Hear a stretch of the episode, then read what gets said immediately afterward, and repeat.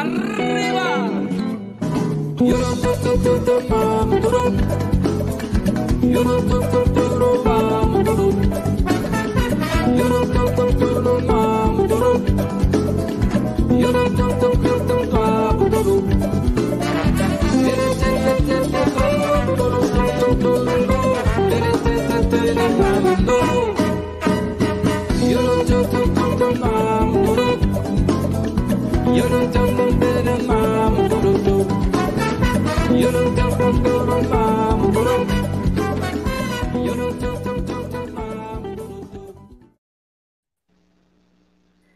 Três horas, dois minutos. Boa tarde a todos e todas. Mais uma live do Paralelo 30, nessa terça-feira, dia 10 de novembro de 2020.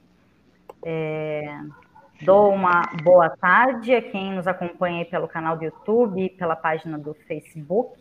Hoje, nossa live de número 51, que traz como tema o aborto legal no Rio Grande do Sul e os desafios no atendimento às mulheres, é, registrando a temperatura em Rio Grande na tarde dessa terça é 20 graus. Já dou uma boa tarde para o Marcinho, para o Rafa e também para as meninas que estão aqui, a Cláudia e a Bruna, que são nossas convidadas do Paralelo de hoje. Boa tarde. E... Boa tarde, Marcinho. Boa, Boa tarde, tarde, Marcinho, Gurias. Muito bem-vindas. E já passo para o Márcio, que produziu uh, com as gurias aí essa pauta de hoje, para começar o papo com elas, Marcinho. Então tá. É, primeiro eu queria então agradecer a Bruna e a Cláudia por terem aceito né, participar conosco dessa conversa. E eu vou começar apresentando uh, elas, né? Então, a Cláudia é militante feminista da Marcha Mundial das Mulheres e membro do Fórum Aborto Legal Rio Grande do Sul. E a Bruna é professora e mestra em História, pesquisadora das relações entre gênero e raça na experiência de mulheres negras, além de também militante eh, da Marcha Mundial das Mulheres do Núcleo de Caxias do Sul. Então, para a gente começar essa nossa conversa, eu queria que as, uh, começar pela Cláudia, que ela nos começasse nos contando uh, o que, que é o Fórum uh, Aborto Legal, né? Quais as ações que esse fórum promove? Então, Cláudia. em primeiro lugar, é, agradecer o convite, né, hum. que vocês fizeram, então, para o Fórum Aborto Legal. É, para nós é, um, é, muito importante é, que os espaços né, da comunicação possam se abrir para esse debate, né? Que esse debate a gente é, tire ele de baixo, é, desvende, né? Tire ele debaixo do, uh, do tapete, digamos, né? E fale sobre isso, porque é um tema de saúde pública e é um tema muito presente na vida de todas as mulheres, né? Independente das nossas, uh, das nossas escolhas, né?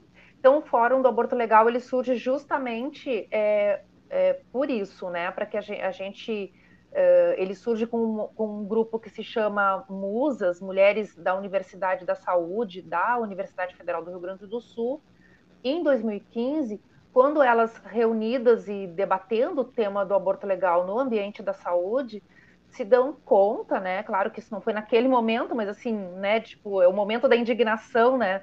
como que esse, esse tema não é debatido nos nossos ambientes é, da universidade. Nós não temos uma cadeira na medicina sobre aborto legal, por exemplo, não tinha.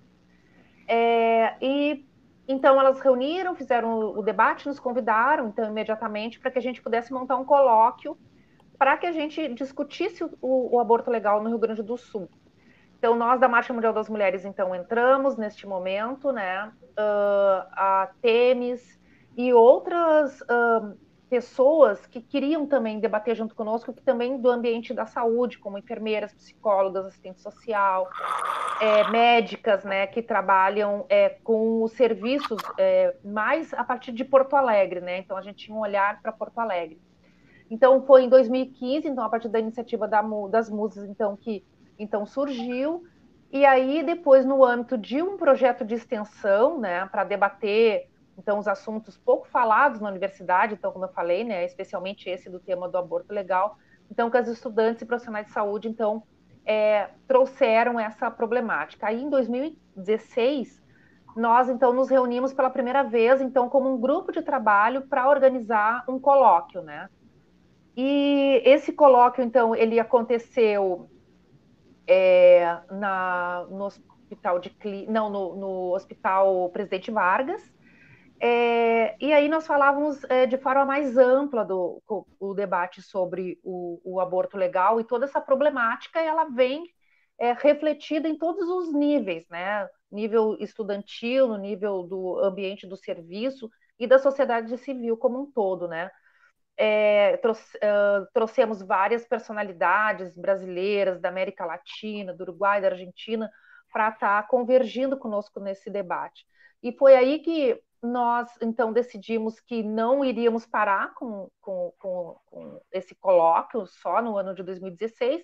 Fizemos, então, no ano de 2017, 2018 e 2019, em sequência, é, outros colóquios, sendo que cada um deles nós conseguíamos é, colocar ele com foco num dos setores. Então, o primeiro nós discutimos ele mais amplamente, depois nós discutimos ele no âmbito da universidade, né? Como que nós poderíamos então levar para o debate na, nas universidades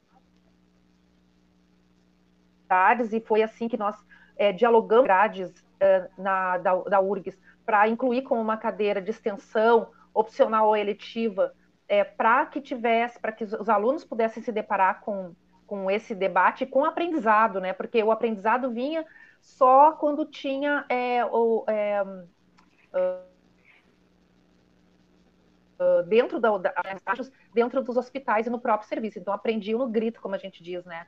Não tinham todo é, um, um, espaço de, de teoria, prática e debate, né? E no, no colóquio, então, seguinte, nós dialogamos com os serviços de atenção básica, porque nós vimos, e isso veio também refletido nos debates, que a, a mulher, ela chega primeiro aonde? Ela chega primeiro no serviço de atenção básica do bairro, né? Nos, nos postos de atendimento. Então, nós uh, fizemos um esforço para dialogar com esses é, setores, né? Com esses profissionais, é, esses e essas profissionais, né? É, então, aí nós fizemos, uh, então foi no, no, Hospital Presidente Vargas, depois no Hospital de Clínicas, depois na Universidade de Saúde, né, pública, uh, e aí nós decidimos, então, que no ano de 2020 nós não faríamos, uh, aí o, o ano passado, estamos essas três pontas, né, desses três colóquios anteriores, então fizemos uma recuperação desses debates, o que, que tinha melhorado, o que, que não tinha, onde que estavam os entraves, as barreiras de acesso, como a gente chama. E no, decidimos, então, que neste ano nós queríamos é, dialogar mais com os serviços do interior, é, que, mesmo tendo vindo os colóquios, mas nós tínhamos, no, neste projeto que nós, é, que nós pensamos, que nós construímos, né, com apoio da Fundação Luterana Diaconia, com execução da TEMES, é, então, nós queríamos ir até as cidades e, e, e, construir um diálogo com as redes locais. Aí fomos todos e todas atropeladas pela pandemia, tivemos que rapidamente re, readequar o projeto é, para a realidade, então, é, desse momento em que nós estamos vi ainda vivendo, né?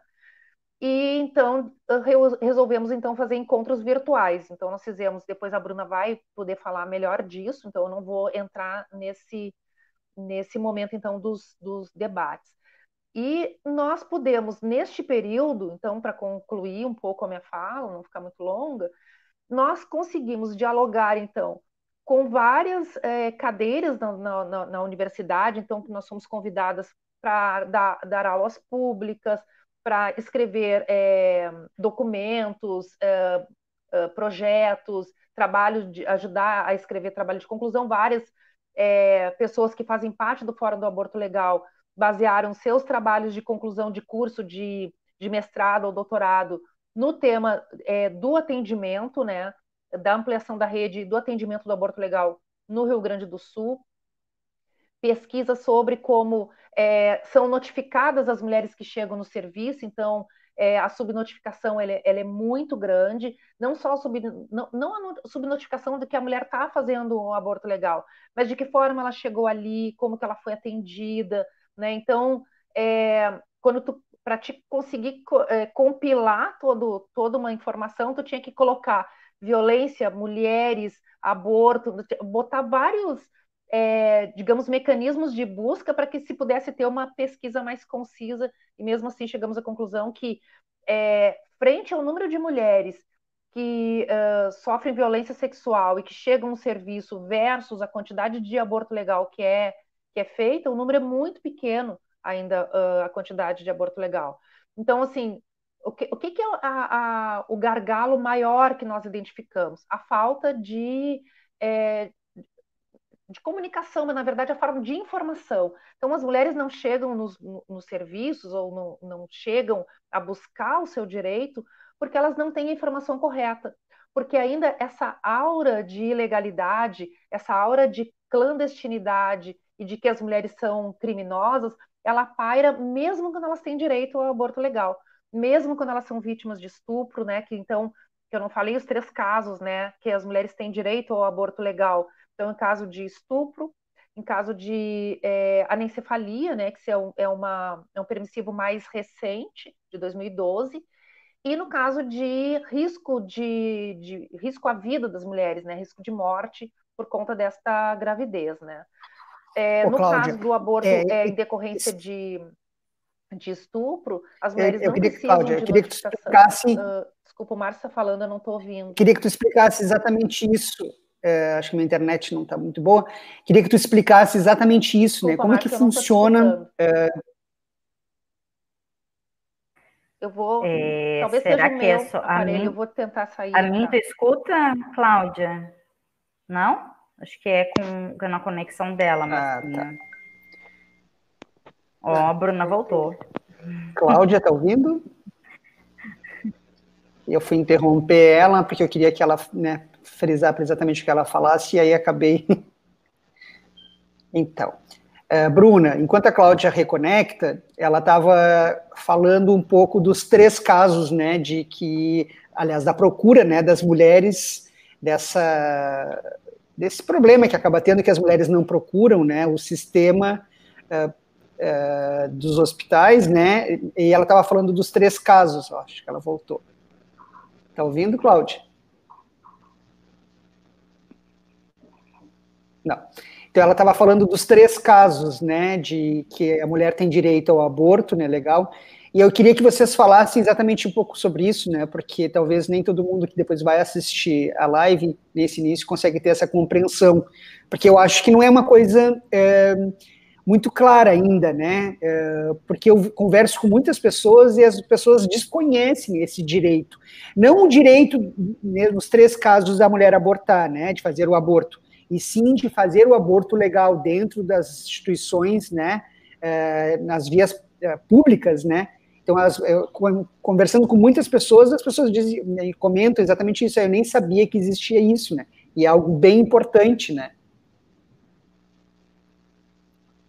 Então, eu vou iniciar agradecendo o convite e agradecendo o espaço, né, de falar sobre esse tema que é tão sensível e ainda é um tabu. Exatamente por isso que as pessoas não têm acesso a, a, a esse tipo de informação, né, que é exatamente a legislação brasileira, que prevê, então, esses casos de aborto legal, e é uma legislação que existe em nosso país desde 1940. E o processo né, de aborto legal, ele é uh, normatizado né, pelo Sistema Único de Saúde. Então, as mulheres, elas têm o direito de acessar a rede de serviços públicos para a realização de um aborto legal. Então, uh, em três casos no caso de a gravidez uh, ser de risco para a mulher, em casos de violência sexual e em casos de anencefalia, que é o último caso, então, que foi uh, integrado né, ao aborto legal, que uh, foi regulamentado a partir de 2012 pela decisão do Supremo Tribunal Federal. Então, todo e qualquer hospital que presta o serviço de ginecologia e obstetrícia pode realizar um aborto legal dentro desses três casos. O que acontece é que existem alguns hospitais no Brasil que são hospitais de referência de aborto legal. E aí eu peguei alguns dados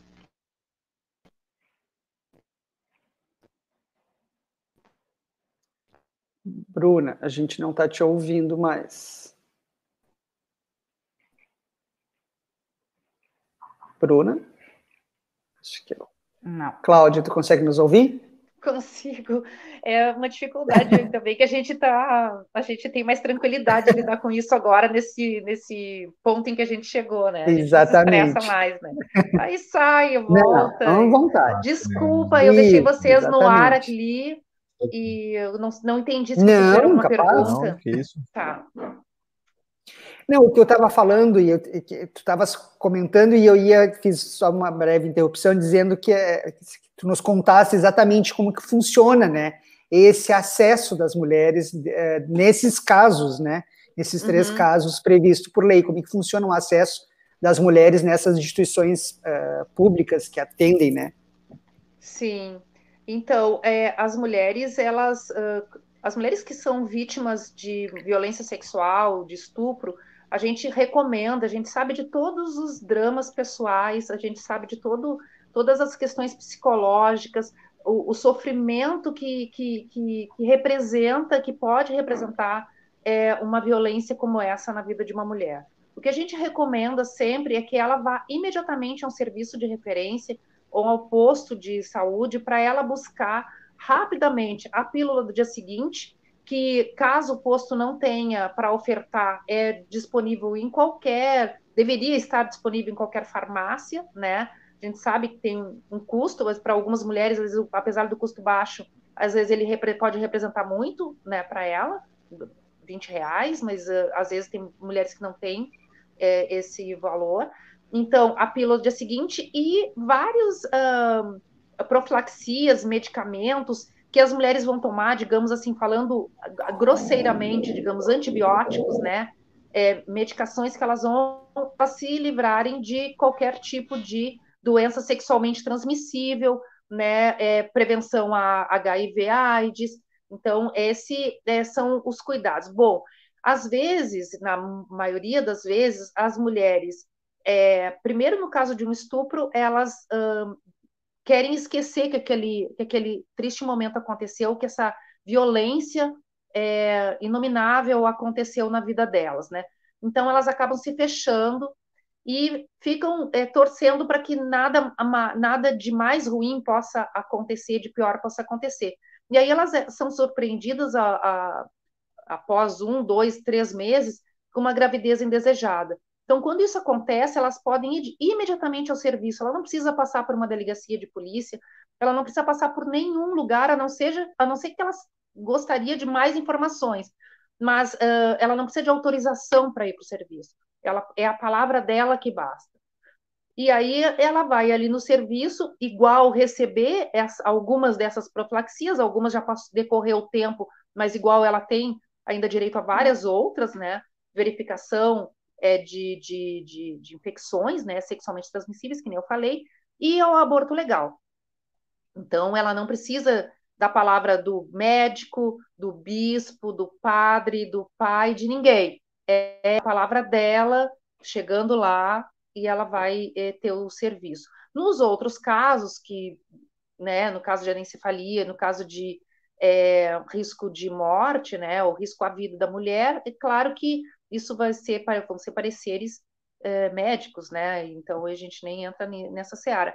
Mas assim, uma das coisas que a gente vê, né, além da, de, da falta de informação, é, são as barreiras de acesso. Acho que a Bruna ia falar um pouco sobre isso também. As barreiras de acesso quando elas chegam no serviço, como a Bruna falou, todos os serviços de ginecologia, obstetrícia, de é, de socorro obstétrico, digamos, ou emergência obstétrica, eles deveriam atender as mulheres é, que, que buscam o um aborto legal. Acontece que esses hospitais de referência acabam parecendo que são só esses hospitais que podem realizar, o que não é verdade.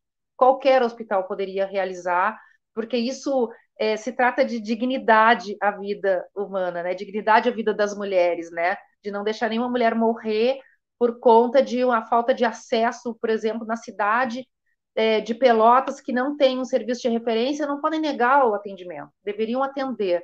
Mas o que geralmente acontece é que enviam para Porto Alegre, ou enviam, ou vai para Rio Grande, ou vai para Caxias, né, que são os lugares, ou Canoas, lugares no, no interior do estado que tem um serviço de referência.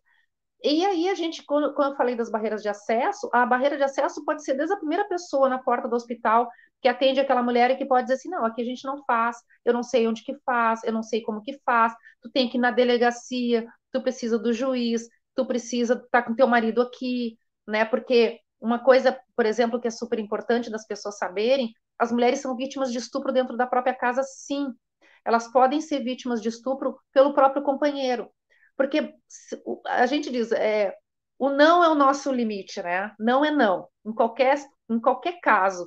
Não é só quando a gente, aquele refrão de carnaval que, dia, que, que tem os carimbinhos lá do não é não, procede. Então, isso vale em qualquer caso. Isso vale, inclusive, dentro da nossa própria casa. E quando às vezes as mulheres chegam com essa narrativa de que o estupro ocorreu dentro de casa, ou pelo companheiro ou ex-companheiro que foi para visitar os filhos e aí uh, aproveitou desse momento para é, é, submeter essa mulher a essa violência. E aí elas, às vezes elas chegam no serviço e dizem, não, mas então o teu marido precisa estar tá aqui, ou o ex-marido precisa estar tá aqui, ou não, não precisa de nada disso, ela pode sim fazer é, essa, esse aborto legal, é, ela tem direito. Cláudia? Oi. É, eu vou trazer aqui Uh, primeiro, uma participação da Maria de Lourdes Lose. Uh, a Querida companheira coloca... da cidade. Uhum. ela coloca aqui, ó, a coordenadoria, ela se refere à coordenadoria de políticas para as mulheres em Rio Grande, elaborou informativo sobre os locais onde as mulheres podem buscar ajuda para a resolução dos problemas, sejam de origem uh, física, psicológica, jurídica, enfim, os três níveis de Estado presentes na cidade, federal, estadual, municipal. Ótimo. Pela compreensão de que a informação é fundamental para que mulheres conheçam seus direitos. Uh, e vou aproveitar, já trazer, uh, trouxe essa a participação da Maria, uh, e aproveitar junto com isso que vocês estão trazendo e que a Maria traz também nessa importância da, de informar, foi algo que o Marcinho estava trazendo, né? Quantas mulheres uh, não fazem ideia, né, de que tem esse direito? E vocês, a Bruna e a Cláudia, estão explicando é, que tem sim, né? E que são esses casos uh, que, que, possibilitam o atendimento das mulheres em, em qualquer um desses, uh, não necessariamente serviços de referência, né? Mas dos, dos que têm serviço ginecológico e obstétrico, né? Uh, e aí fiquei eu aqui pensando, tá? provavelmente, além de não saber, é, das mulheres que não sabem né, que tem esse direito, uh, tem, e a gente sabe que tem um receio e um, medo muito grande, uh, talvez uh, dessa, da cultura ainda, né, daquela pessoa na porta do hospital, como tu bem colocou, que vai dar uma informação contrária ao que garante a lei, Uh, nós tivemos é, no Nordeste o caso da menina que foi estuprada pelo tio e que isso. Teve todo um movimento e ela teria. Espírito Santo. Uhum. Isso, ela teria assim a garantia de atendimento e tanto que teve que ir para outro estado para poder uh, fazer né, o aborto e ter sua, uh, sua saúde, enfim, ter o direito garantido, né? Então, é, junto com, com o que a Mariazinha traz, mas gostaria de colocar isso também. Tem é, muito disso ainda, né? Do, do medo de, bom, Posso não saber que tenho esse direito ou posso saber que tenho e como vai acontecer quando eu chegar lá, né? Eu acho que é exatamente nesse ponto que o projeto que a gente vem desenvolvendo, ele é importante.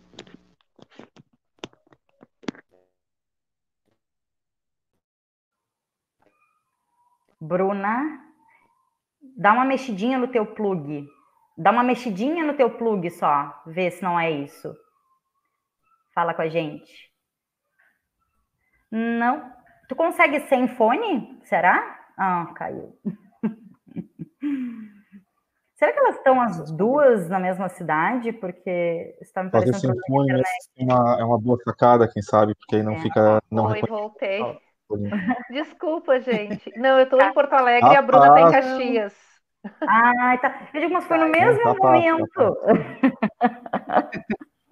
Tá, eu, claro, já que a conexão está tá sempre ruim também. É, tá bom. né? Vocês estavam perguntando das barreiras de acesso, né? Se é comum ou é isso que eu entendi? Isso, e também, ó, voltou a Bruna. E também voltou falando sobre essa, essa dificuldade de tenho esse direito e, e, né, como é que eu vou ser tratada quando chegar lá. A Bruna estava começando a falar isso e. Fala, Bruninha. Voltei, gente. Estão me ouvindo agora? Sim. Tá, bom, vamos lá então. Uh, essa dificuldade, né, uh, da forma, esse medo e dificuldade, né, que as mulheres têm quando elas pensam na forma que elas vão ser atendidas uh, nos hospitais, ele é real, e isso acontece. E eu acho que a importância do nosso projeto também se dá exatamente em relação a isso, porque o projeto Articulando Redes, ele busca, então, criar espaços de diálogo com a rede de atenção à mulher, né, das cidades onde esse projeto está sendo desenvolvido, que então é Caxias do Sul, Canoas e Rio Grande, as cidades que têm os serviços de, de referência. A gente tem então contatado né, e chamado toda essa rede de atenção à mulher, então, desde o sistema de justiça, a partir das varas de violência doméstica, a partir do Ministério Público, Promotoria Pública, uh, uh, até atenção à saúde básica, né, por exemplo, as UBSs, sistema de segurança pública, para que a gente consiga, então, conversar uh, sobre quais são, né, as dificuldades e como é que esses serviços, né, de encaminhamento às mulheres até o hospital de referência, ele acontece, para a gente, assim, conseguir identificar se existem, né, barreiras ou não para o acesso dessas mulheres. E para que todos os profissionais, né, que estão envolvidos nessa rede de atenção, eles tenham o mesmo entendimento, né, sobre o aborto legal, né, o entendimento de que é garantido, né, pela legislação e também que uh, esse direito tem a ver com dignidade humana e com a vida das mulheres. Então, acho que essa uh, é uma das primeiras preocupações, né, desse projeto, e o que faz com que ele seja também bastante importante, porque às vezes esse serviço de referência ele existe, mas o que ocorre é que as mulheres não, não têm uma informação ampla sobre a existência dele, ou então pode existir essas barreiras de acesso. Então a ideia é que a gente consiga, né, mapear essas cidades, né, a gente fez esse mapeamento, chamar, nós chamamos então, né, todos os serviços aonde essas mulheres podem de alguma forma, né, uh, ser atendida, seja a UBS, seja os centros de referência à saúde da mulher, e uh, para que elas consigam receber a informação correta, né, de onde e de como procurar ajuda. É, ô Bruna, na semana passada, é, vocês tiveram uma reunião com é, Rio Grande, né? Eu queria que vocês nos contassem, né, como é que foi essa reunião, né, e os desdobramentos, né, que tem a partir, que, tiver, né, que tiveram, né, que terão, né, a partir dessa, desse encontro. Uhum. Então, no dia 6, que foi na sexta-feira passada, foi a última reunião, né, desse nosso projeto, como tu já falou, que ocorreu em Rio Grande. A gente ficou, assim, bastante feliz com esse resultado, porque, como eu disse, foi um espaço mesmo de escuta, dos serviços e também do centro do serviço de referência, né, que funciona no Hospital da FURG, que é um serviço de referência, né, novo uh, no, em atendimento, né, no Brasil. Ele começa a atender, então, no começo de 2020, então começa a atender ainda nesse ano. E foi um espaço, então, aonde a médica, né, Tânia Fonseca, que é a médica responsável por esse serviço, pode uh, nos contar um pouco, né, como é que acontece o fluxo dentro, né, do próprio serviço que se chama acolher, ao mesmo tempo em que as pessoas que foram convidadas e os, as, as outras, os outros setores, né, de atendimento às mulheres da cidade puderam também expor quais que eram uh, as suas dificuldades, né, em relação a esse tema. E aí, uh, principal dificuldade, assim, que ficou evidente é de que ainda falta informação sobre como é que acontece exatamente o encaminhamento, né?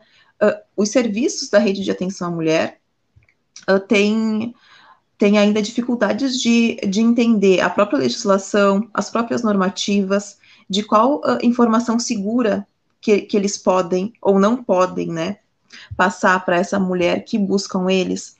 Então, nesse sentido, é uh, um dos encaminhamentos é uh, o acesso né, à informação de, de, como é que acontece esse encaminhamento às mulheres. E um outro ponto que também apareceu foi uh, como é que se encaminha, por exemplo, casos de crianças, né? Crianças que são abusadas sexualmente. Como é que acontece isso? Que é um fluxo que não está ainda estabelecido para a cidade de Rio Grande.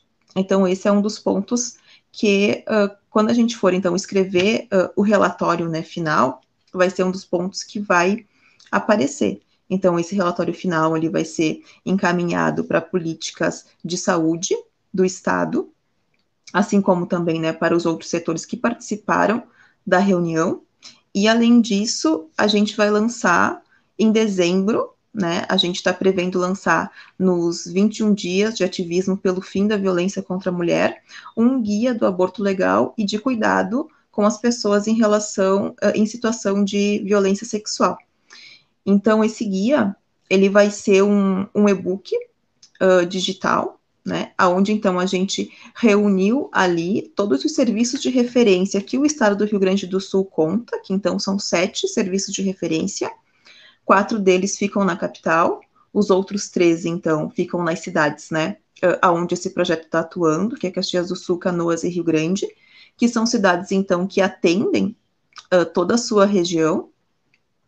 E esse guia uh, do aborto legal, então, ele vem trazendo, né, uh, um pouco, né, dessa legislação que a gente conversou aqui, né, quais são os casos em que a mulher tem direito, quais são, e dentro, né, dessa legislação, o que está garantido que a mulher uh, tenha acesso, né, quando procura um serviço, um, um, um, serviço desse, né, que é um pouco do que a Cláudia já falou.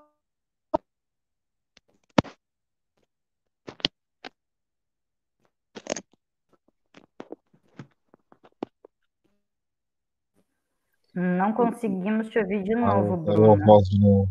É. Vê agora. Ixi. Vê agora, fala com a gente. Vamos fechar o microfone dela e abrir, quem sabe. Vamos Tenta ver. falar, Bruno.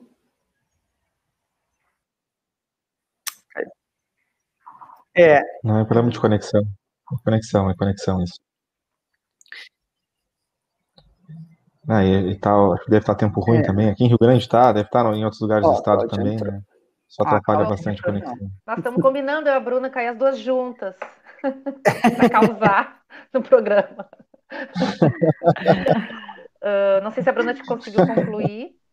Ela estava falando do, do, do e-book, né? Que nós vamos produzir.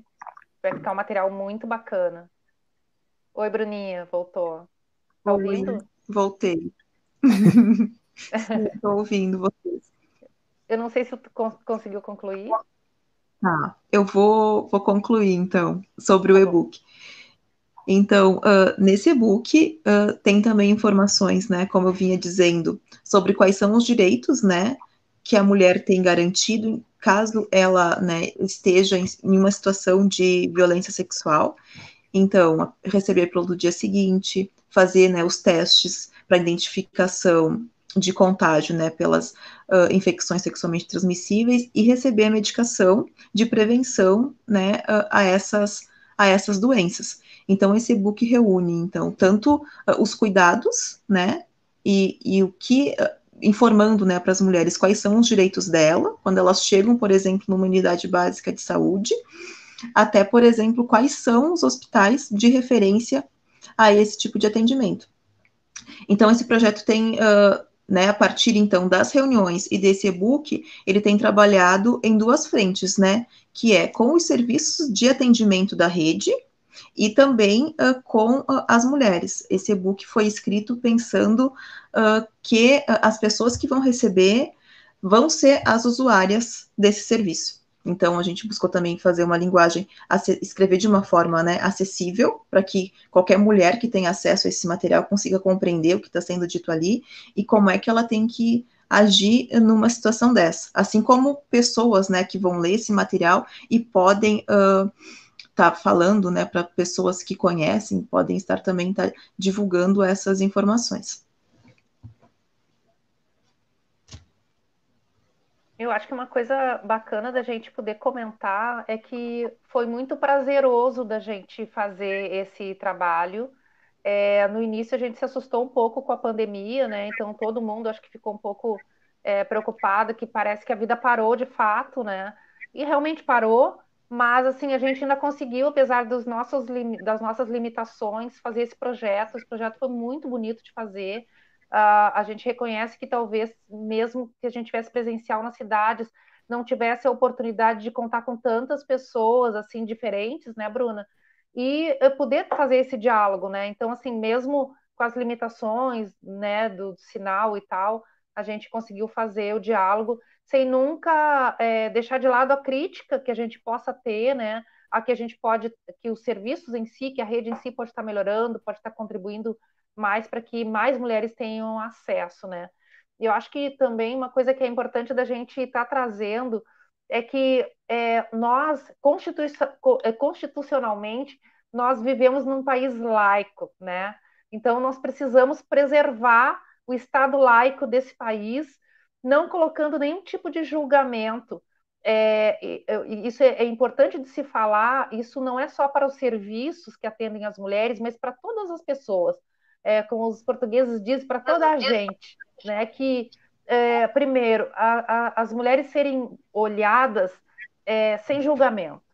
É, segundo, sem nenhum valor moral, sem nenhum valor religioso, porque isso não tem nada a ver com religião, isso não tem nada a ver com moral, isso tem a ver com saúde, né? Com o direito das mulheres é, a exercer um direito de uma política pública que está aí colocada para elas terem acesso, né? E esse acesso ele é uh, universal no sentido de que ele é para todas as mulheres.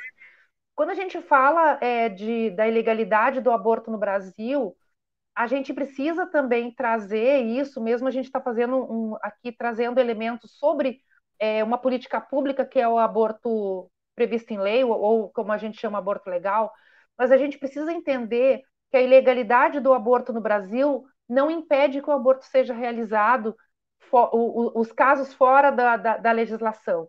Então, existem é, milhares e milhares de casos de aborto todos os dias sendo realizados, realizados no Brasil, é, que estão fora é, do que está previsto em lei. Então, é, nós somos um fórum, fazemos parte de um fórum do aborto legal, mas nós não, não fechamos os olhos para essa realidade brasileira, latino-americana e mundial, é, do, do, quanto é, as mulheres continuam morrendo todos os dias por conta de causas inseguras, de abortamento inseguro, de métodos inseguros e de pessoas mal intencionadas que se utilizam da dor, do desespero dessas mulheres para a prática é, de um aborto clandestino é, inseguro. Nem todo o aborto clandestino é inseguro. O aborto medicamentoso, como ele existe em várias partes do mundo, e já chegou até aqui porque a gente não vive numa ilha, né, lá no meio do, do, do Ártico, do Antártico, sei lá, é, e existe aqui para nós também, e, e acessível a muitas mulheres. Só que o que a gente diz é que o aborto é ilegal para as mulheres pobres, porque as mulheres que têm dinheiro, elas buscam acesso e ninguém fica sabendo, ninguém julga, é, e elas são bem atendidas e, e, não, não, e não resta nenhuma sequela sobre elas, né, de forma alguma. O que acontece é que para as mulheres que são pobres, as mulheres negras, as mulheres jovens, que às vezes tem que fazer furtivamente, escondida da família, ou que, que, que as pessoas não podem saber, por causa desse julgamento, né, as pessoas se colocam em situações é, inseguras. E aí, onde eu quero chegar, é que mesmo essas mulheres que precisaram recorrer a práticas inseguras, é, que elas busquem depois um serviço de referência para ver se está tudo bem com o corpo dela. Elas não podem ser criminalizadas por isso. É? Elas não deveriam ser criminalizadas por isso. As mulheres são, são. É, em várias partes do, do Brasil, as mulheres são perseguidas, os próprios médicos denunciam, mas que elas procurem buscar um atendimento para elas verem se está tudo bem com o corpo delas, que elas não deixem chegar a uma situação é, incontornável, né, às vezes, né? Então esse um pouco do recado, né? É, falar dessa questão do Estado laico é muito importante para nós. É, Gurias, eu queria que vocês comentassem sobre aquela portaria do Ministério da Saúde que é, lá de a portaria, deixa eu ver aqui. De agosto de agosto, que prevê na fase de exames a equipe médica informe, eh, informasse a vítima de violência sexual que ela poderia visualizar o feto ou, ou o embrião por meio de ultrassonografia, né? Eh, e também que esse ter eh, essa, essa nesse decreto, né? Ele foi publicado com muita pressão de entidades contra, né? Uh, que são Sim. contra o aborto, né? E aí vem exatamente no que tu está falando, né? O Estado é laico, né? A gente vive no Estado laico, mas atualmente não parece que é o que vem acontecendo dentro desses casos, né? Se vocês me permitem dizer, a gente vive é, hoje um momento muito sério no Brasil, aonde o governo toma posições é, balizadas por suas crenças das crenças pessoais de seus governantes, né? O que isso está completamente equivocado, né? Que a gente não poderia é, ficar, é, sermos vítimas ou ficarmos reféns desses é, dogmas, conceitos e preconceitos de, das autoridades, né? A legislação é feita para todo mundo. Nós temos uma constituição que nos rege, né? E temos, é, se ela é boa, se ela é boa, se ela é perfeita ou não, bom, isso é outro debate, né? Que a gente precisa então ir atrás para aperfeiçoá-la mas é o que tem e é o que nós temos de mais avançado, né? É, mas eu queria falar que o Márcio trouxe as portarias. Então, foi a portaria 2282 e 30 dias depois, talvez, foi reeditada e colocada a portaria 2561. Mas, no, em síntese, o que, que elas trazem, então? Uma das, das questões que elas trazem é a obrigatoriedade. Então, é, depois eu explico melhor as, a diferença das duas. A obrigatoriedade das mulheres olharem o ultrassom então, a mulher que procura um aborto legal, tudo que ela quer é esquecer, ela sair dali e tocar a vida dela e tentar esquecer que aquilo aconteceu, né? É, e aí mostrar o ultrassom é tortura, porque a mulher não precisa é, ver o ultrassom para saber o que, que, tem dentro dela, né? O que tem dentro dela é o fruto de um estupro, é o fruto de uma violência, é o fruto de uma tortura que ela também sofreu, sabe lá se foi na rua ou se foi dentro de casa, se foi por um parente, por um conhecido, por um vizinho, por um colega de trabalho, numa saidinha, numa festa, que tomou, recebeu um Boa Noite Cinderela. É, então, assim, a, as razões são. A gente poderia passar aqui toda a tarde listando os casos onde as mulheres são vítimas, desde o momento em que elas sofreram a violência sexual, o estupro, até o momento em que elas buscam o serviço. Então, oferecer o ultrassom é uma tortura. É, a, a, comunicação à, à, à, autoridade policial tem uma orientação, depois que eu posso falar também do Ministério Público Federal, que diz só se for para casos estatísticos, porque a mulher ela tem o direito de não denunciar. Nós incentivamos que as mulheres denunciem seus agressores, sim, mas as mulheres têm o direito de não fazê-lo. Porque às vezes, como eu falei no início, o agressor está dentro da própria casa, está lá na recepção esperando por ela e ela sofreu violência e ela vai sofrer de novo quando voltar para casa. Então, é, é, é, cabe a ela, né? E se ela precisar, ela vai estar sozinha com, com, com os profissionais e ela vai dizer, por favor, me ajudem. Né? Eu quero fazer a denúncia ou outra coisa, mas não ela ser obrigada a fazer a denúncia, né? É, a questão da depois tem o debate também é, do, da coleta de vestígios, né? Isto é, os médicos fazerem a coleta de vestígios para depois identificação de DNA como prova. Então, há esse debate dentro é, dos serviços, onde os serviços não têm é, essa é, é competência técnica como um, um serviço, é, como um IML, né, um DML, para fazer isso. Então, às vezes, esses, todo esse trabalho de fazer essa coleta de provas, às vezes elas não podem servir no, no julgamento ou dentro de um processo, porque ela não foi coletada de forma é, pericial, né? Eu não sou da área, mas mais ou menos, não sei, acho que você entende, né? É, então, é, é, é, é essa, é, essas duas portarias, então, uma trouxe todas as obrigatoriedades e depois a outra diz a mesma coisa, só que ela relativiza. Ela diz, ah, a mulher pode, a mulher, uh, o profissional pode oferecer, mas a gente sabe que uh, muitas vezes uh, os profissionais acabam usando isso até como uma forma de punição. É, a gente não sabe por quê, mas uma punição de uma violência que ela, que ela sofreu, né? Quando na verdade é, são os que estão lá fora, né, que, que, que, deveriam ser punidos de fato, né. Então, é, o que nós falamos também é que essa portaria, esse, essa nota técnica do Ministério, do Ministério Público Federal, ela deve ser observada porque ela traz ali vários considerandos em relação a essas portarias, e no, e no final ela diz recomendar à Secretaria Estadual é, de Saúde, né, é, que oriente os profissionais dos serviços a que a comunicação compulsória às autoridades seja, no caso é, estatístico apenas, que a autoridade não ofereça a visualização do feto e que oriente as mulheres que buscam, que isso também fala, que tem que orientar os riscos, né? Mas as mulheres correm risco de se continuar uma gravidez indesejada e correm risco, algumas também por fazer, dependendo, dadas várias situações em que individualmente cada cada pessoa, cada mulher pode estar sofrendo né, com sua, sua vida, o seu corpo e a sua saúde, né? Então, é, falar dos riscos tem que falar muito dos riscos da, da mulher ser obrigada a permanecer uma gravidez é, vítima é, de um estupro. Então, os riscos à saúde mental. Existem países onde é, o risco à saúde mental é um, um dos requisitos para fazer o aborto legal. E aqui no Brasil sequer é, é, é registrado, né? É, é questão de saúde, é, adoecimento mental das mulheres que, que passam. Uh,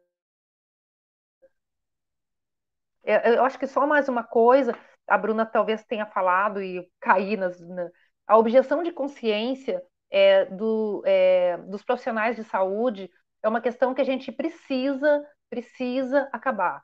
Isso não pode acontecer. Nos lugares onde é, existe o serviço de referência, precisam ter profissionais da, é, da, da, de, das múltiplas áreas, todas e todos, que, que, que, vão escutar, primeiro acolher, segundo escutar, ter, escutar e terceiro não julgar.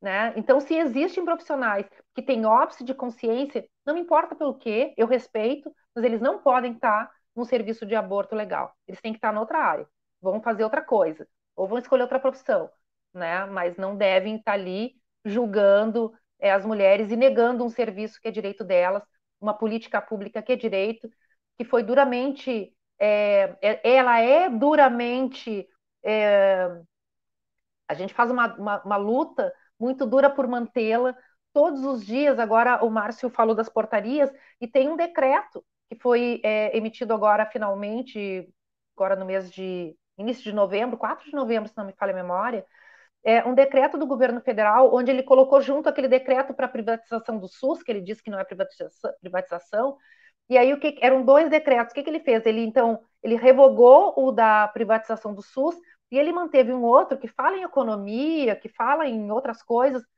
que não tem nada a ver, e aí ele, ele recupera o Estatuto do Nascituro, que aí ele diz que é, um, ah, já nem exatamente da frase que, que, que consta na, no decreto, mas enfim, que é uh, respeito à vida desde a concepção até a sua morte natural. Então, o que, que isso realmente quer dizer? É mais um cavalo é, emitido pelo governo federal, né? E não se iludam, né? É, a Damares tem um grande papel, um forte papel no estudo, infelizmente, é a ministra que não representa as mulheres brasileiras, né? Porque ela trabalha sempre contra as mulheres, contra a vida e pela morte das mulheres, né? Então, esse governo de fato não nos representa e enfim, a gente espera que em breve a gente possa estar falando aqui que a legalização tem curso. Lá na Argentina, saiu ontem que a Argentina vai ser enviado para o Congresso, então, a aprovação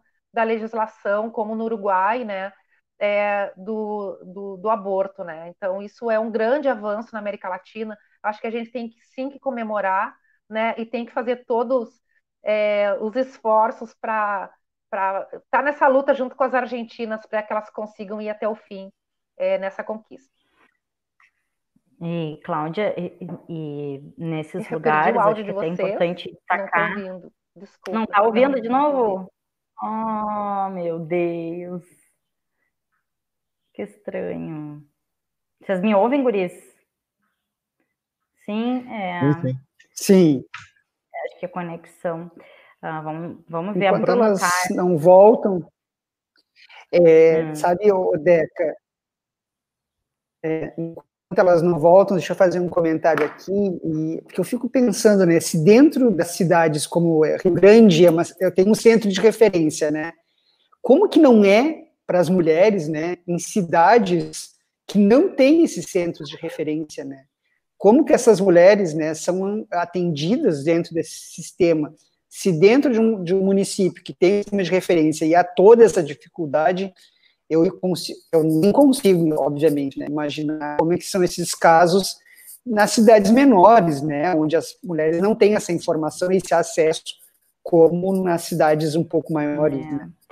É, Continua, Deca, que quer falar, Cláudia. Cláudia ouviu, mas acho que é importante isso mesmo, né? O Marcinho estava trazendo é, a realidade de municípios que têm esses, esses dispositivos, os espaços de referência, uh, e que já é, uh, ainda nessas cidades, já é uh, difícil, por muitas vezes a gente sabe é, que as mulheres têm uma, um receio, um, um, um medo de buscar pelos seus direitos, por, por tudo que podem encontrar, uh, imagina em outros lugares, né? E o que eu ia trazer, quando vocês perderam a conexão, eu estou suspeitando que o problema é nosso aqui, guris, com conexão de fora, porque Rio Grande venta absurdamente hoje, né? Mas, Não, mais bem capaz que venta em Rio Grande. Meu marido é Rio Grandino, aliás, eu sempre falo isso. Né? Ele é Rio Grandino e, e, eu sei bem o que é isso. Então, imagina que hoje está bem mais, tá? É uma coisa meio assustadora, mas tudo bem. Um, mas o que eu ia colocar uh, é que nesses lugares, né, tu citou o Uruguai, a Argentina que está avançando agora, estão é, avançando não para o, o, o que já é previsto na nossa legislação aqui, né, mas para que se respeite o direito da mulher, a garantia da saúde da mulher, o direito da mulher escolher se ela quer ou não quer uh, uh, né, ter uma gestação, ter um filho, uma filha. Sim e aqui nós temos essas, essas três situações né, garantidas e sob risco constante nesse último constante. período. Mas, mas, assim, se a gente pegar, uh, Deca, o caso do Uruguai, por exemplo, é uma longa jornada, viu? É uma longa jornada. E mesmo no Uruguai, as mulheres ainda se queixam de ter lidado muito com o óbice de consciência, dos profissionais estão, é, estão lutando para que isso seja é, cada vez mais, que a gente vença isso, né? E esses profissionais, como eu falei, sejam colocadas em outras áreas, né? E não ali. É, e o Uruguai tem, tem, tem alguns detalhes, por exemplo, dos do cinco dias para pensar, né? Então, que são mecanismos em, que eu, assim, acho que não deveria ter, mas, assim, para as pessoas que têm tanto medo no Brasil que, que o aborto vire um, um, contraceptivo, que isso é, eu quero reafirmar com todas as letras, isso é uma baita ignorância, porque ninguém sabe é, o que está dizendo quando diz uma coisa dessa, né? Quando julgam as mulheres achando que as mulheres é, vão utilizar o aborto como um método é, de, de, de ficar interrompendo gravidez indesejada uma atrás da outra. Não tem nem, nem corpo que, que poder, pudesse suportar uma coisa assim. Mas, assim, eu acho que tudo é uma longa trajetória. As argentinas travam uma, uma, uma, uma luta de mais de 50 anos é, dessa conquista, né? E agora, o que, que a gente vê? A gente vê que é o governo que está dizendo, porque foi uma promessa de campanha que o governo ia tirar, é, uh, digamos, debaixo da, da, da pilha de legislações, né? Esse direito e colocar não colocou antes por causa da pandemia, mas que agora está indo é, então para o Congresso, né? É, é, uma longa jornada. A gente vê que na América Latina nós, a gente está anos é, de atraso, porém, esse movimento, é, esse movimento conservador, ele é um movimento que está em todo o mundo, né? Ele não é, não é um privilégio nosso aqui, né? E, e as ameaça nos Estados Unidos, os estados onde que, que, que tem cada estado com uma legislação é, diferente, também os conservadores estão sempre na pressão, e, e, vários lugares, Portugal, agora, não sei se foi início do ano, enfim, é, também já começaram a querer é, trazer de volta esse debate. Então, assim, é, é um, uma, um jogo de, de puxa né, e estica, né? Eu vou, eu vou deixar para a Bruna falar um pouco, porque eu falei bastante, antes que a gente caia de novo. Pode ser, só vou rapidamente. Ali, ó, é verdade. Isso. Só rapidamente para situar vocês no tempo, não cortar a fala de ninguém depois, a gente tem aí cerca de cinco minutinhos para encerrar o programa. É, não é algo muito rígido, mas só para situar vocês, tá, para a gente conseguir ir se encaminhando para um encerramento, pode ser? Não. Bruna. Então.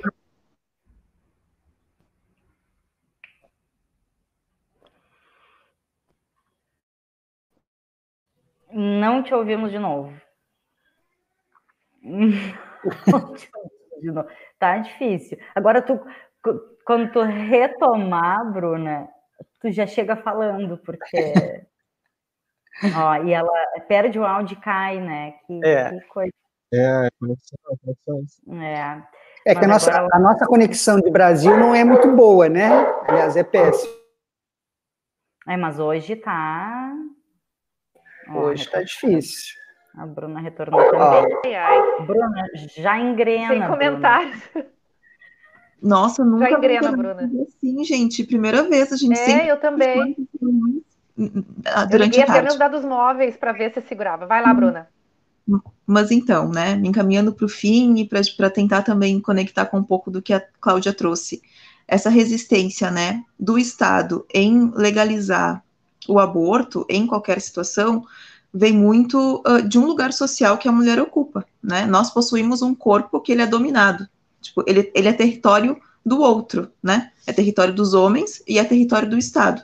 Então, quando mulheres são obrigadas a ter uma gestação, seguir uma gestação que elas não querem, ou são obrigadas a ter filhos, né, frutos de violência sexual, uh, nós sofremos, né, duas vezes essa, essa dominação. Então, primeiro, né, dos homens, o indivíduo, né, homem, e segundo, de um Estado que legisla a partir da dominação dos nossos corpos. Então, por isso uh, que esse é um tema tão difícil uh, de a gente conseguir avançar. E, e como a, a, Maria de Lourdes colocou ali no comentário, essa luta ela tem que ser permanente. Então, uh, eu trouxe aqui alguns dados que eu não consegui falar antes, mas eu vou dizer agora, só para a gente entender, assim, uh, o nível, uh, a complexidade, né, que é esse tema, é no fórum do aborto, no, no mapa do aborto legal, que está disponível, né, no Google, se a gente colocar mapa do aborto legal, tem lá uma pesquisa bem legal, que foi divulgada esse ano, onde então foram mapeados todos os hospitais do Brasil que faziam aborto legal. Foram mapeados inicialmente 176 hospitais, né, que diziam a partir então, né, das listas do Ministério da Saúde que faziam aborto legal. Quando essas pesquisadoras entraram em contato, apenas 70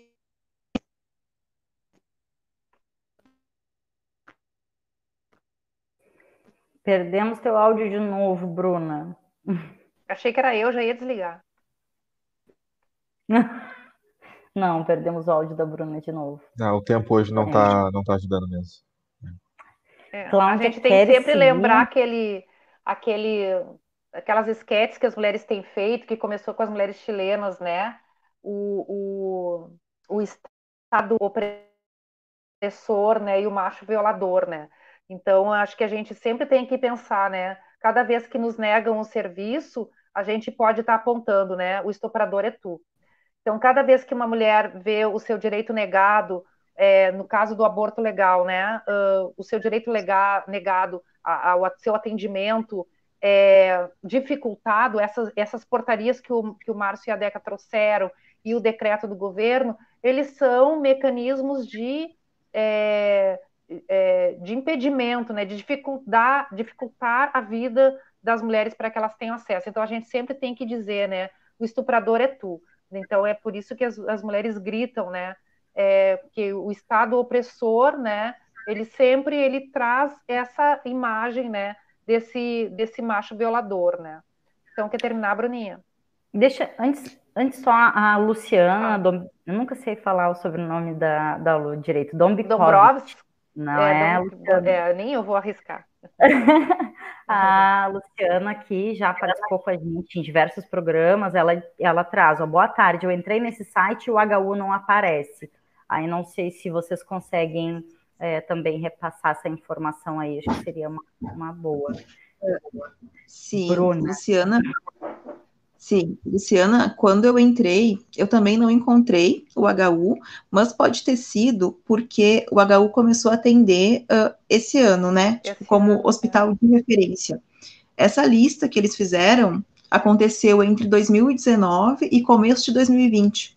Então, talvez seja por isso que o HU não está ali ainda. Mas aí o dado que eu queria trazer é, é alarmante uh, o pequeno número de, de hospitais de referências que a gente tem que a gente tem credenciado. Então, ainda que apareça 176 credenciados, essa pesquisa vai mostrar que só 42, 42. estão atendendo no Brasil. 43, então, né, se a gente contar o, o hospital de, de Rio Grande. Quando a gente tem 66 mil vítimas de estupro por ano no Brasil. Né? A gente tem 180 estupros no Brasil registrados por dia, né? E pensando que isso é subnotificação, né, gente? São os dados oficiais. Sim, crianças, mulheres jovens, mulheres negras não conseguem ter acesso, né, a essas uh, notificação, né? Por tudo que vocês trouxeram, né? Medo e tudo. Acho que a Bruna ficou sem áudio. É, acho que ela ficou assim. Tá sem áudio, Bruninha. Ficou sem áudio de novo. É, esse é um pouco assim, uh, o, o, esse trabalho que, que a Bruna está é, tá, tá fazendo junto com o Fórum Aborto Legal e a Temes, né? Ele vai ter um relatório muito legal, muito importante, que vai trazer esses dados do Rio Grande do Sul. A gente viu que várias é, organizações fizeram pesquisas agora durante a pandemia, né? É, então, a gente foi estarrecedores os dados de violência contra as mulheres, violência doméstica contra as mulheres na pandemia. Isso também é um fenômeno internacional, mas a gente é, aqui a gente está sempre triste porque nós sempre somos campeões, né? É, do que a gente não gostaria de ser. Né? É, agora, aí a gente fica pensando, imagina a violência sexual, né? O quanto isso, é, o quanto foi dificultado esse acesso das mulheres durante a pandemia, para buscarem o serviço, quanto a violência também aumentou, né? E uh, o, o, outro dado que também foi alarmante foi é, após aquele caso da menina do Espírito Santo, que teve que fazer o aborto legal em Pernambuco, o quantos dados de crianças violentadas, crianças é, grávidas que apareceram depois, né? E aí todo mundo começou a se chocar como se aquilo fosse um fenômeno localizado naquele mês. Isso é a realidade brasileira e isso não aparece. E aí uma crítica muito forte é que muitas igrejas, muitas religiões, é, elas fazem com que as pessoas é, que aumente o silêncio, quando elas deveriam contribuir para aumentar a informação. Então, é, acabam trazendo um desserviço né? E, e aumentando a, puni, a, punição contra essas milhares de mulheres, de jovens, de meninas negras, pobres, todos os dias, né? Então a gente é, precisa olhar para isso, né? É, será que é, essa a, a, crença, as crenças que eu tenho ou que eu não tenho é, vão falar mais alto do que o direito que eu tenho? Então a gente precisa só colocar um pouco essas coisas, né? O que o, o julgamento, eu, eu tenho o direito de julgar a minha vizinha, a minha amiga, a minha sobrinha, a minha prima, né? Ou eu tenho que ir lá escutar, acolher, ajudar é, que elas consigam ter acesso a um serviço é, e, e, não morrer de forma é, triste e clandestina. Estamos cheios de juízes e juízas da moral, dos bons costumes, né? É, é o que mais o temos por aí. É o que mais tem. E o judiciário é. podia fazer a sua parte, não faz, né? O judiciário cada vez mais omisso, cada vez mais silenciado, justamente por é, essa força é, fascista que está que tá sobre o nosso país, né? E o judiciário é absolutamente, é, enfim, omisso, né? Quando já poderia ter é, resolvido, se quisesse mesmo, né? É, é, tirar esse, essa capa preta de julgadores também de cima deles, né? E Verdade. poder estar tá realmente usando o direito como um direito é, de acesso a todas as mulheres né, e meninas. Meninas. Isso, é, só deixa eu fazer um comentário rapidinho, Deca. Esses dias eu estava lendo. Só para dizer para elas, a gente tem uma hora e cinco. É. Então, o Marcinho faz o, o, o, comentário, e aí, se elas quiserem é, pontuar alguma coisa para a gente encerrar. Tá Esses dias eu estava lendo uma, uma reportagem né, uma, uma, sobre um caso de uma menina, uma moça, né, uma mulher, que o, toda vez que ela uh, uh, o namorado fazia ela tomar a pílula do dia seguinte, não sei se vocês acompanharam isso, né? Uh, mais de 20 vezes, né, durante muito tempo, e ela teve um câncer, né? Então, porque, claro, a alta dose de dosagem de hormônio que vai no, na pílula do dia uhum. seguinte, né? Isso. E é isso, né? A mulher está aí dentro dos relacionamentos, não só, como a Cláudia falou, nos abu no abuso, não só fora, né? Mas dentro dos relacionamentos, né? Essas nuances todas que a gente encontra. Né? Para encerrar, então, eu acho que estamos na semana das eleições. Votem em candidatos e candidatas que queiram a liberdade dos nossos corpos, que queiram que, que, que, lut, que vão lutar para que as políticas públicas é, sejam realmente, estejam realmente a serviço das pessoas que precisam. E que não façam dos seus mandatos é, escudos contra os nossos direitos, contra as nossas vidas e contra os nossos corpos. Então, uh, vamos votar Vamos votar nas pessoas que realmente querem e trabalham para que todas as pessoas sejam de fato livres e que decidam por si sobre sua vida, seu corpo e o seu presente e futuro. Ótimo. Bruna, uma fala de encerramento. Muito obrigada pelo espaço. Desculpa aí a internet sempre caindo, mas enfim, para finalizar, uh, vou seguir mais ou menos essa linha que a Cláudia trouxe, da gente uh, não tentar ouvir as mulheres e não julgar a partir né, daqueles que são os nossos próprios valores, e são valores que matam, são valores que não valorizam a vida, são valores que violentam, são valores que julgam, são valores que a gente precisa superar. E a gente vive num momento do nosso país que tem nos deixado muito nítido que uh, essa forma de fazer política prejudica vidas, né? Uh, coloca um peso ainda muito maior naquilo que já, já era ruim, naquilo que já era precarizado, naquilo que já cerceava a nossa liberdade. E a gente tem esse poder de decisão de escolher uma outra forma, né, de fazer política, de entender a vida, de entender os corpos das mulheres. Uh, e é possível, né, a gente fazer isso tanto nas micropolíticas do dia a dia, que é se abrindo para esse debate, conversando né, com aquelas pessoas que estão mais próximas de nós, como também escolhendo representantes que não vão fazer política contra as nossas vidas. Então é isso. Obrigada. Isso aí. Muito obrigada, pessoal.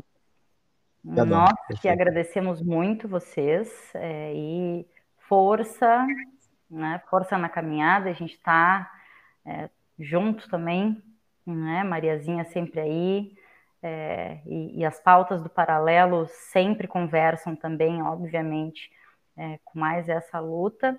Então, o espaço está sempre aberto para vocês aqui também. Agradecemos a, a Bruna e a Cláudia. Quatro horas e dez minutos, a gente vai encerrando essa live por aqui. Então, retornamos na sexta-feira com mais Paralelo 30.